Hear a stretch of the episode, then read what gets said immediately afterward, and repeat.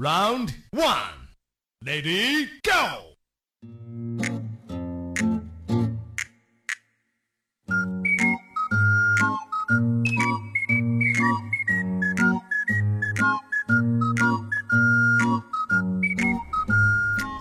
这两天看一个霸道总裁的一个文章啊，不是文章，等于就是一个小说吧，动不动好几百章啊，然后还让你充钱，还好还好，强大的互联网帮助下，我找到了免费的，就看这个小说看的有点上头。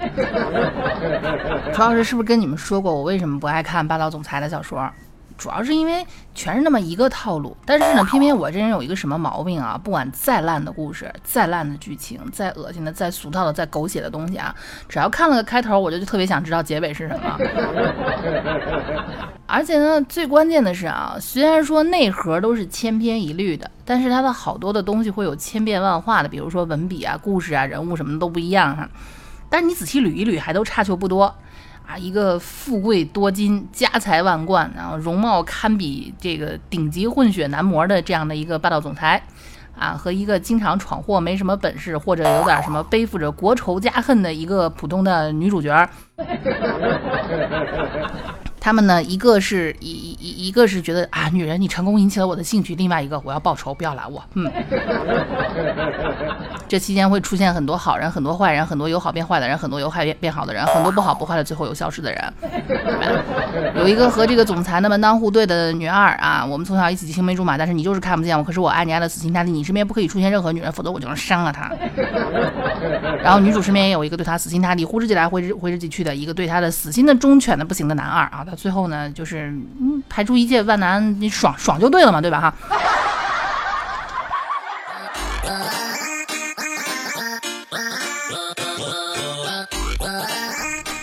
就总是这样的套路啊，你就看到最后就发现不过如此，但是每次都看特别爽啊，会有各种各样的问题，就各种各样的爽点出现，这就是我的毛病啊。有时候会经常会因为这些东西耽误很长的时间，但是啊，不光是我这样，谁还没有因为过你们这个朋友圈里的文案天才？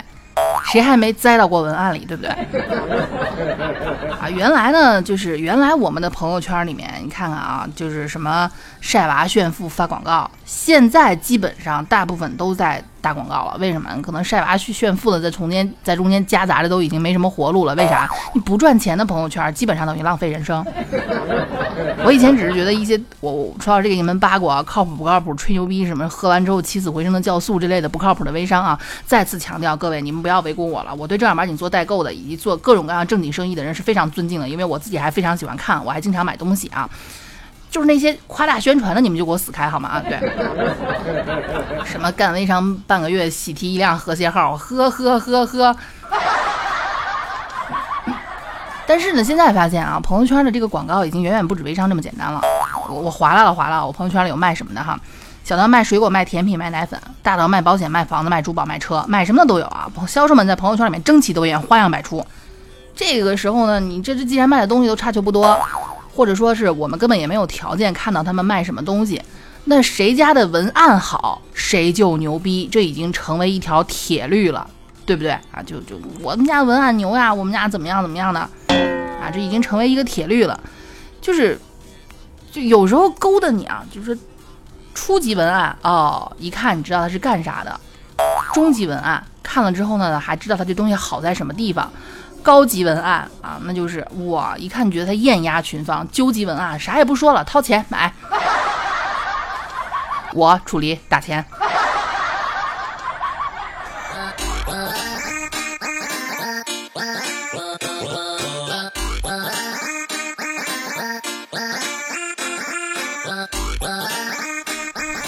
你说现在啊，这样一种。就是咱不光要买到东西，还要有一个优秀的什么客户体验。所以啊，就第一招，首先呢，这些朋友圈里面的这些个卖东西的，就像你就就首先得向我们展示出他们家的优质的贴心服务。虽然我没有办法像现场一样，先生你好，先生没错，先稍等，先生再见，先生下次再来，欢迎。但是好歹我能在朋友圈里面让你感受到我这颗一颗红心在为你服务的这样的一种。一种 feel 吧，哈，你像曾经不是有一个脍炙人口的这样什么，什么地球地球不爆炸，我们不放假，宇宙不重启，我们不休息啊，什么什么什么对我们来说没有四季，只有两季，你来就是旺季，你不来就是淡季，巴拉巴拉巴拉巴拉这种，也差不多啊。现在现在呢也差不多，哪怕你不是个全能人才，你也得摆出一个服务实际的姿态。能力是一回事，态度是另外一回事，对吧？哈。我曾经看到过这样一条文案，那好像是一个卖奶粉的一个宝妈。什么是服务？什么是服务？服务就是客户想上天，你的第一反应不是拒绝，而是查询最近的卫生卫星发射基地。嗯，有个客人问我，我在外地能参加你们的活动吗？我马上寄了一个地球仪给他，告诉他没关系，只要不超出这个范围，什么地方都可以参加。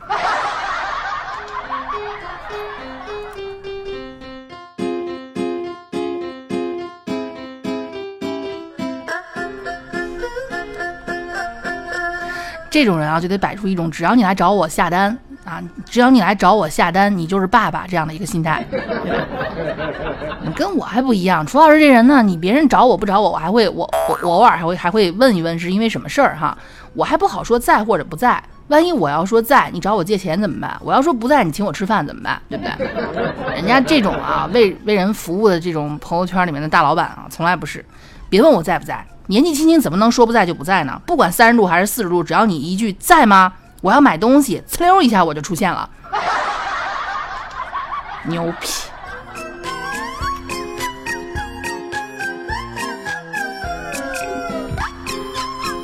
所以说人家的心态还是比我好啊，我还是看颜值的，对不对？嗯，只要哥哥长得好，一句在吗我就倒。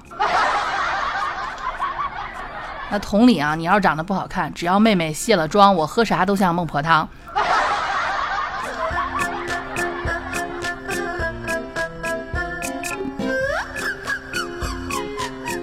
在哗啦哗啦这些骚文案啊，整个朋友圈都在等七夕，而我不一样，我在等你。还有一一些比较那个擅长用这个排比类的手法，排比对比哈，一对比突出自己有多优秀。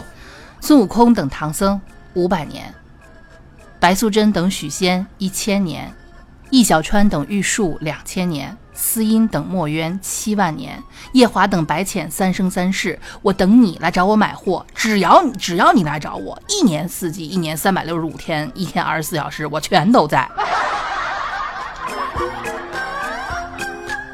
真好哈，真好！我终于知道我为什么成功不了了。如如如果我有这样的态度对我的听众，我现在早火了。我现在突然觉得我特别对不起你们，有时候还是要跟朋友圈的微商去学习一下做人的标准哈。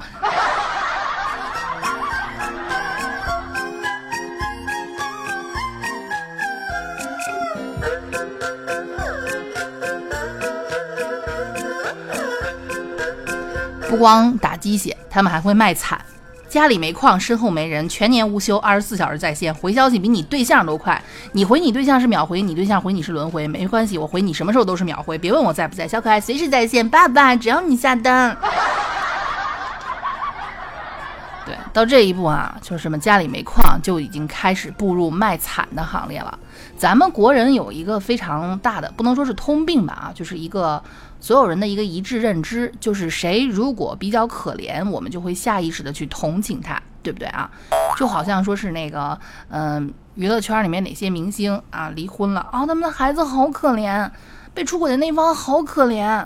妈呀，他他他他怎么办？他离了婚，一个人带着两个孩子，他好可怜。嗯，这就是咱们的通病啊！你总去可可怜别人，是人家一个月好几千万生活费，住的都是大别墅，出门有保姆跟着，还有还带好几个保镖，开的都是豪车。你一个一天到晚叼着煎饼果子挤地铁的人，你可怜他们？呵呵呵呵。但是这也是人之常情，只要有人卖惨，就有人吃这一套，对不对？那么本着我们国人这样一种善良、心软的这样的一个心态啊，很多销售们会大肆的用这种卖惨的方式激起客户的同情心，让你花了钱还觉得你自己在做慈善。我只是拯救了芸芸众生中一个可怜的吃不起饭的小销售，我有什么错？虽然我花了钱，但是我灵魂得到了升华。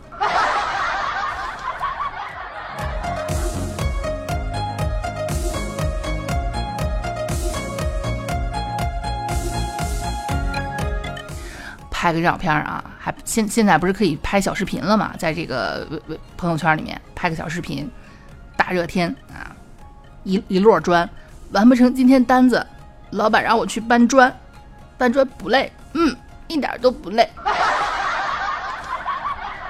比如业绩不好，为什么业绩不好？你们都不来找我买东西啊？那我得卖个惨啊，对不对哈？拿着一盆儿啊，一个盆子，放一些灰不出出不明物体哈。业绩不好，已经在吃土了。好了，不说了，我得赶紧去抢，不然一会儿连土都吃不上了。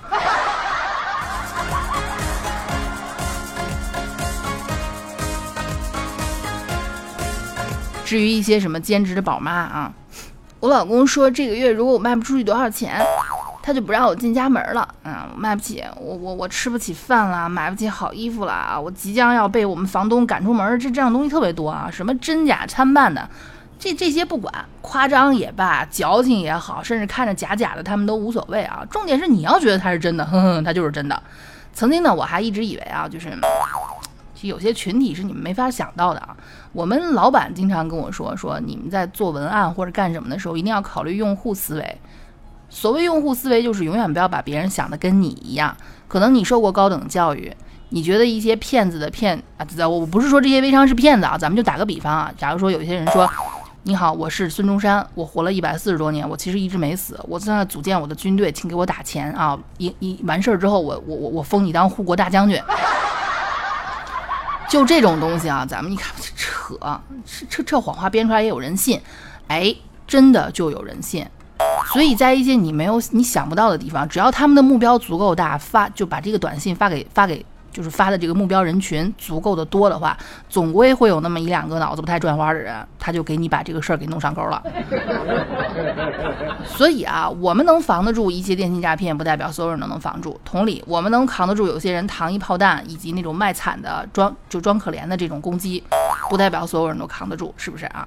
那朋友圈那么多人，你知道会有那一两个心甘情愿、慷慨解囊、人傻钱多的人，对不对？这就是曾经我一直以为在朋友圈卖货不靠谱，现在我才发现真的不一定。谁知道你朋友圈里会会会会不会出现那么一两个慷慨解囊的爸爸们呢？哈。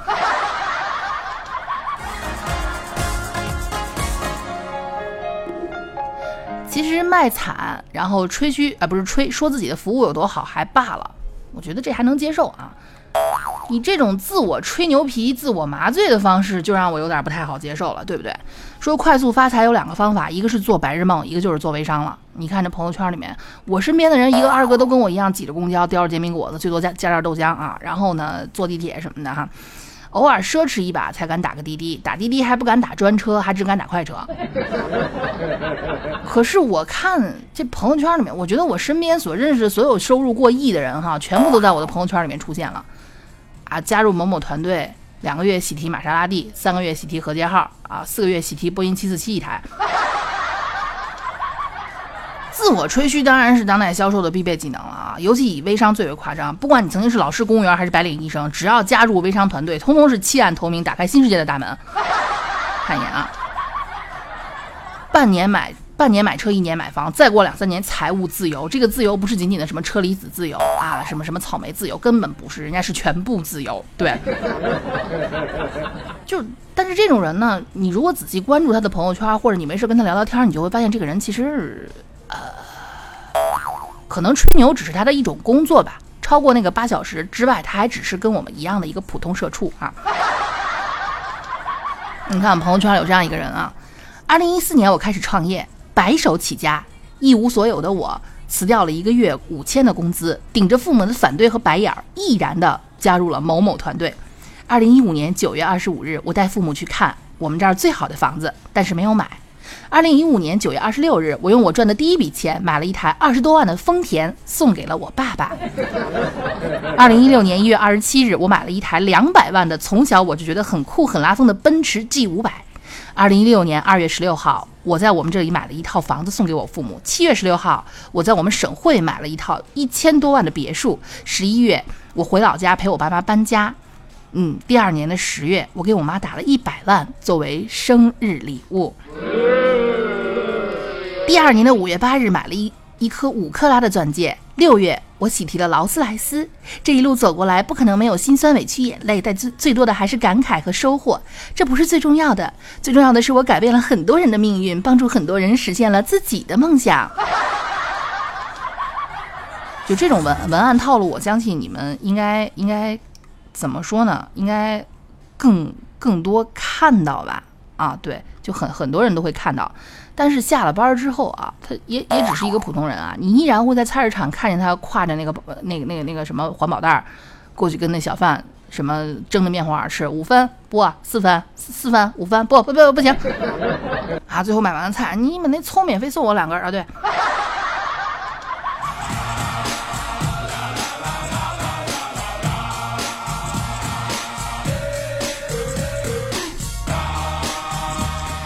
如果自己实在看上去不像那种光鲜亮丽能赚大钱的人儿，那怎么办呢？很简单哈，那这这这吹自己的老板呗。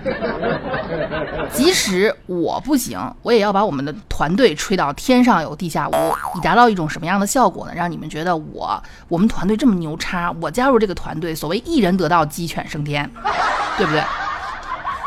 看底下人怎么吹的啊！厉害了，我的某某什么什么减肥什么什什什么玩意儿哈，这品名我不能说哈，毕竟楚老师这么大的主播，他也没给我没没给我交广告费啊。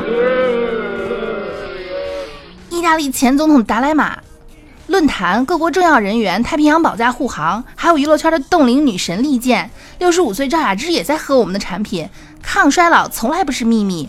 喝我们家的某某某，不惧时光，年龄成谜。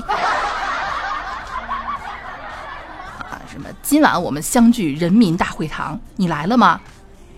主持人是我们央视著名的主持人，地点人民大会堂。除了我们某某团队，没人能做得到。如此吧，哼，今天的我们某某，你爱理不理；明天的某某，你高攀不起。近些年还好了，嗯，这前些年呢，那个。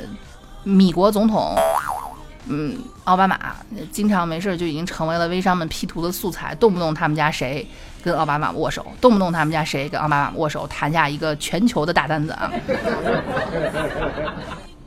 怎么能怎怎怎怎怎么说呢？啊，人有多大胆，地有多大产吧，就真这真的只能这样！啊，你你们既然把它当事业，我尊重你们的事业，好吧？啊。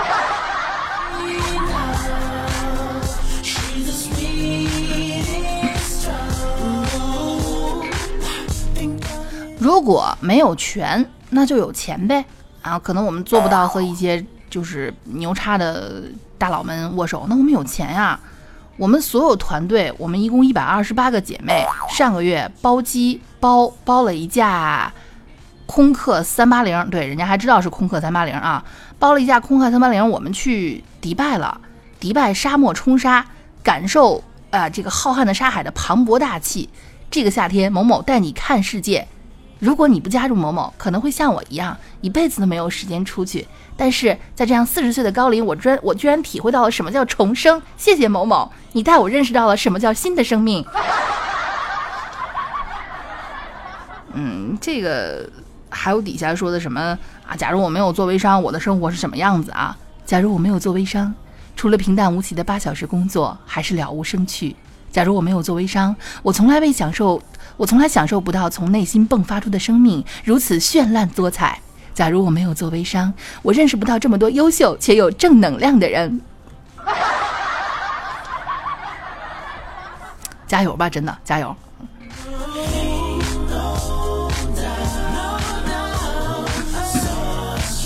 除此之外啊，这这这这这还还不算什么，这这。做带着孩子做销售都不算什么，人家怀着孕挺着大肚子都开始出去挣奶粉钱了啊！这个时候，我只能说啊，像你这么积极向上，自己一个人靠自己，从来不让别人帮忙的人，这种人在我们村儿一般叫寡妇啊。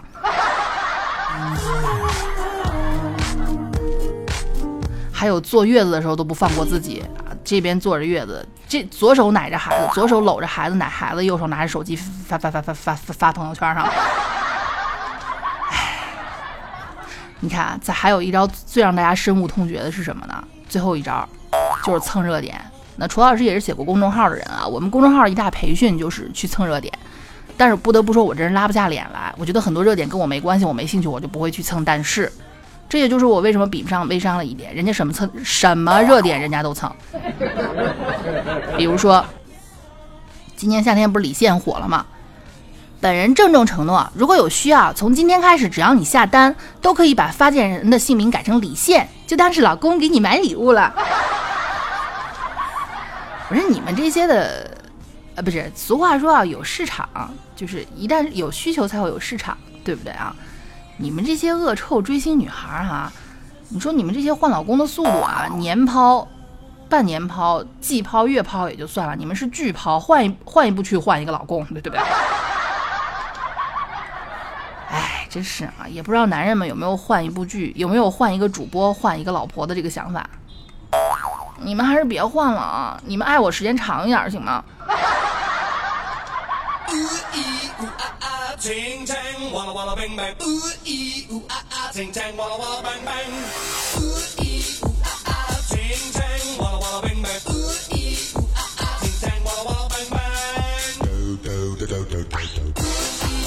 当然，最洗脑的还是那些。哎，是说真的啊，我也就是因为当时有工作，所以不着急。但是很多大部分的那种全职宝妈生完孩子之后，内心是非常的慌张的，嗯，所以给他们洗脑会非常简单。最近马伊琍文章火了，不得不说全职妈妈是最危险的职业。怀孕生娃带娃这几年，家里需要你，在家全职几年，肯定与社会脱节。看人家招聘都写的什么什么急需什么什么人才，在家待了几年的主妇谁急需啊？不如跟我干。我们某某团队帮你焕发新的生活。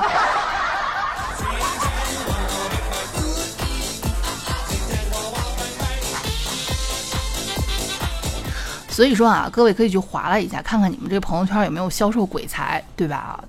只能说是，如果当你觉得有些文案特别的扯淡，只能说呢，你的这个段位已经超过了发文案这个人的段位，并不代表他的东西没用啊。啊，我也就是从这个生活中学会了一些东西，就叫做永远也不要看不起任何人。你永远不知道，就是就他他他这朵花搁什么地方，它就开了。跟跟大家说这些，不是说是想嘲讽什么，我从来不会去嘲笑任何一个努力的人，只是说你们把你们这这这些东西不要不要写的那明显就跟哄傻子玩一样那个感觉就 OK 了，好吗？还有就是，我深深的感觉到啊，看了这些文案大神，我觉得我应该把我丢掉那么多久，就丢掉那么久的写作的能力再往回拾一拾了。唉，一个好的文案能让我变成百万富翁？什么？不说了，不说了，我我去写东西了哈，拜拜。嗯。